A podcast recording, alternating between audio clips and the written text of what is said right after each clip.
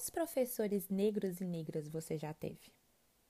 Muito provavelmente a sua resposta foi parecida com a minha. Poucos. Um ou dois, no máximo. Agora eu vou te fazer outra pergunta. Quantos desses professores negros e negras lecionavam língua inglesa? Nenhum? É, eu também. Meu nome é Marcela Gonzaga, sou uma mulher negra e atualmente sou professora de língua inglesa na educação básica de Belo Horizonte. Também sou mestranda em Linguística Aplicada pela Universidade Federal de Ouro Preto e neste episódio irei discutir um pouco como a cor da minha pele influencia a minha identidade docente.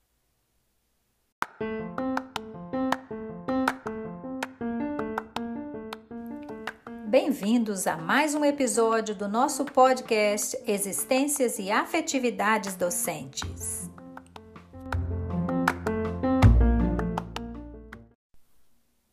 Segredo para ninguém, mesmo para aqueles que fingem se espantar quando o racismo salta aos olhos, que vivemos em uma sociedade racista, apesar de não se assumir como tal. Racista eu? Não, gente, jamais. Foi só um comentário, tá doido? Pessoas negras no Brasil são excluídas historicamente de posições de poder na sociedade. Em relação ao acesso ao ensino superior, por exemplo, em 2018, pela primeira vez, o número de negros e negras no ensino superior público brasileiro foi maioria. Segundo o IBGE, Instituto Brasileiro de Geografia e Estatística, o percentual de pessoas negras, pretos e pardos no ensino superior era de 50,3 maioria em um país que somos a maioria. Justiça, enfim, sendo feita, certo? Infelizmente, nem tanto. O aumento do número de pretos e pardos no ensino superior público brasileiro, graças ao avanço das políticas afirmativas de cotas raciais, ainda precisa ser analisado com certa desconfiança, já que temos inúmeros casos de fraude nas universidades do país e a permanência desses estudantes negros não é assistida de forma efetiva pelas instâncias públicas. Refletindo sobre essa realidade e a minha experiência na graduação em Letras, licenciatura em Língua Inglesa, na Universidade Federal de Ouro Preto, observo a atenuância dessa discrepância entre negros e brancos neste espaço acadêmico específico. Quem pode falar inglês no Brasil? Quem é visto como falante de inglês no Brasil?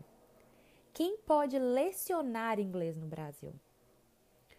Fui, na grande maioria das vezes, a única aluna negra cursando disciplinas do curso. Fui a única aluna negra no meu tempo de PIBID, o Programa Institucional de Bolsas de Iniciação à Docência. Fui a única bolsista negra em todos os projetos de extensão que participei. Isso causa uma solidão, uma sensação que você não deveria estar ali, sabe? Eu não me vi ali. No mercado de trabalho, não tem sido diferente. Não estão acostumados com meu corpo negro ali. Já me perguntaram: é você a professora de inglês? Com aquele olhar sutil que só quem é preto no Brasil sabe do que eu estou falando. Ocupar este espaço vem sendo uma experiência traumática, no sentido que a escritora teórica e psicóloga Grada Quilomba reflete em seu livro Memórias de Plantação Episódios de Racismo Cotidiano, publicado pela primeira vez em 2008. Segundo a autora, o racismo é um evento que nos causa choque. Somos abruptamente lembrados que estamos em uma sociedade pensada como branca. E essas experiências me constituem identitariamente como uma professora negra de inglês no Brasil. No mestrado, pesquiso o lugar do letramento literário na desconstrução identitária de estudantes negros em aulas de língua inglesa em uma escola pública na região metropolitana de Belo Horizonte. E, claro, mais uma vez, esse processo não está sendo fácil. Me enxergar agora como uma pesquisadora negra, aluna de um curso de pós-graduação, não é um processo fácil. Segundo os dados da Pesquisa Nacional por Amostra de Domicílios, o PENAD, somos ainda mais marginalizados nesse espaço acadêmico da pós-graduação. Somente um em cada quatro alunos na pós-graduação é negro ou negra.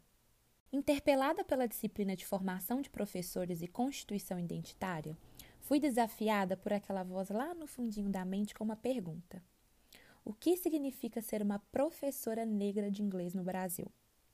para a angústia que me inquietou e ainda me confronta, fui buscar respostas naqueles que já haviam se perguntado a mesma coisa: o que significa ser negro e professor de inglês no Brasil? Nessa caçada, conheci muita gente boa. Muitos professores e pesquisadores negros e negras que me abraçaram e disseram: Eu sei que você está sentindo. Aparecida Ferreira de Jesus, Glenda Mello, Gabriel Nascimento, Jennifer Nascimento, Carlos Alberto Pinto Júnior, entre outros estudiosos negras e negros que buscam discutir como o racismo, esse construto social que se dá através do discurso, pode ser questionado nas aulas de língua inglesa e também através dos estudos da linguística aplicada. Conheci também a mestre e doutoranda em estudos linguísticos pela USP, Laiene Humberto de Oliveira, através do podcast Aqui Tem Ciência, da Universidade Federal de Minas Gerais. No episódio 59 do programa, a professora Laiene é a convidada e ela fala sobre os achados de sua pesquisa de mestrado, intitulada Desconstruindo Identidades Narrativas de Professoras Negras de Língua Inglesa. No seu estudo, a pesquisadora analisa. Bom, vou deixar ela se apresentar, né? Muito obrigada, Marcela. Muito obrigada pelo convite. Estou muito feliz, muito honrada em estar participando do seu trabalho. É, você já me apresentou um pouquinho, mas meu nome é Laiane Oliveira. É, eu concluí o meu mestrado na UFMG em 2020 com essa pesquisa sobre narrativas né, sobre identidades docentes e raciais de professoras negras de língua inglesa. Atualmente, né, eu estou no meu primeiro ano de doutorado na Universidade de São Paulo, também desenvolvendo uma pesquisa sobre questões raciais, só que dessa vez na formação de professores com, né, decolonialidade e educação, ensino de língua inglesa antirracista. Professora Laiene, muito obrigada eu que agradeço. Muito obrigada pela sua participação no nosso episódio. Para mim é uma alegria imensa poder compartilhar saberes como uma professora e pesquisadora negra dentro dessa área tão elitícia que estamos inseridas, né? Laiene, no seu estudo, você questiona o mito do falante nativo como uma representação na qual relaciona o ensino de língua inglesa à brancura. O falante nativo de língua inglesa, esse mito, né? Essa mentira que atravessa o ensino de língua inglesa no Brasil, é o, sempre o sujeito estadunidense ou o sujeito inglês que carrega esse estereótipo da brancura. Por isso, esse estranhamento na nossa presença em posições de professores dessa língua do outro, Laine? Certo, Marcela. A gente pode dizer que esse estranhamento, né? Essa, essa representação do falante nativo como uma pessoa branca, ela é uma herança colonial, é uma herança da colonialidade, né? Como você disse, o inglês ele é uma língua instituída para o poder. Ele representa, né, o poder desde, desde o período colonial.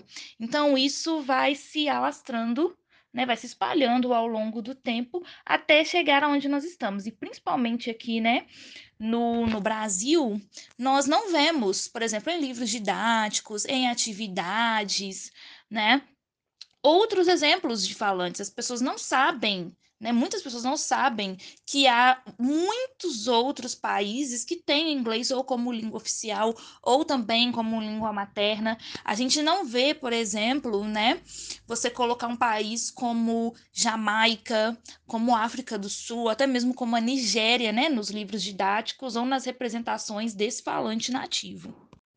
E aí o estranhamento, né, em uma professora negra de língua inglesa, ele vem dessas duas coisas não só das representações desse falante nativo enquanto pessoa branca, quanto também né, da, do nosso contexto social e racial aqui no Brasil, que não tem, né, nós não estamos né, o contexto brasileiro não posiciona essa mulher negra em posições é, social, em espaços socialmente privilegiados. Então, um professor de inglês, né, por mais que nós saibamos né, qual é a realidade dos professores no Brasil, ele ainda tem um certo status, justamente pelo status que a língua tem. Então, encontrar uma professora negra de língua inglesa ainda gera um estranhamento, não só por essa herança colonial, mas também pela maneira, né, como as mulheres estão aqui posicionadas, são posicionadas inferiorizadas na sociedade brasileira. Certo, professora. É, na sua dissertação, um dos capítulos da sua dissertação é chamado de Você é a professora? Né? Um questionamento. É, e você intitula esse capítulo a partir dos dizeres de uma das professoras entrevistadas que foi atravessada por esse questionamento, né? Você que é a professora? Um pai de um aluno me fez uma pergunta parecida. Ele viu minha foto do perfil no WhatsApp, foi me ligar e ele falou: É você a professora de inglês? Ele não esperava encontrar a minha, a minha negrura, né? É, o ensino dessa língua de poder é atravessada por representações raciais e, como você disse, professora, inferioriza pessoas negras enquanto garante privilégios ao branco, né? Só por ser branco. É, como isso nos constitui identitariamente, professora? Nos processos de construção identitária, eu acho que é é, acaba, é fundamental, né? As identidades, elas não são construídas separadamente, né? Nós temos várias identidades. Você tem a sua identidade enquanto aluna, enquanto filha, enquanto professora, enquanto mulher negra, e elas não são coisas indissociáveis, né? Que você consegue virar uma chavinha e dizer, agora eu sou isso, e depois eu desligo e eu sou aquilo. Então, na minha pesquisa, né, é, ficou muito claro que as interfaces né, entre a identidade racial e a identidade profissional docente elas são muito, muito, muito, muito ligadas, né? Elas são muito evidentes. Desde o momento em que a professora escolhe, né, qual é a profissão, seja pela, pela falta de outros profissionais né, de outras áreas na família, ou seja, até mesmo pela necessidade de ganhar dinheiro de uma forma mais imediata, até mesmo a maneira que, né, que as aulas são planejadas. Então, se eu vou incluir ou não questões raciais nas minhas aulas, como falar com os alunos, como construir essa identidade, né? Eu acabei de escrever um, um, trabalho com uma colega sobre as emoções, como né, as emoções também afetam a minha identidade, se eu vou me sentir mais insegura, mais segura, porque eu estou sendo cobrada, mais cobrada do que os demais colegas, justamente por eu ser negra. Então, atravessa todas essas questões. Laiane, a partir né, desses seus dizeres, do seu trabalho, dessas questões que nos atravessam como mulheres, mulheres negras, professoras de língua inglesa, eu gostaria de te perguntar: o que é ser professora negra de inglês no Brasil? Olha, eu acho que nesse momento que nós estamos vivendo, ser professora negra de língua inglesa é um ato de resistência. Né? Nesse momento tão difícil, no meio dessa pandemia, é a gente estar aí lutando para que o ensino de língua inglesa, né, deixe de ser de uma forma, assim, não vai deixar de ser, né, totalmente uma coisa da, da colonialidade de uma hora para outra, mas é a gente tá resistindo, né, fazendo com que o ensino de língua inglesa também possa transformar, também seja transformador e transgressor, que seja resistência. Muito importante isso que a professora Laine nos fala. O ensino de língua inglesa, atravessado por essas representações raciais, não vai deixar sua herança colonial de uma hora para outra. Ser professora negra de inglês é entrar na sala de aula todos os dias com vontade de fazer algo diferente, algo revolucionário, de se dizer de alguma forma. Volto à pergunta que me guia nesse episódio: o que é ser professora negra de inglês no Brasil? E chego ao fim com essa frase da professora Laiene: que seja resistência.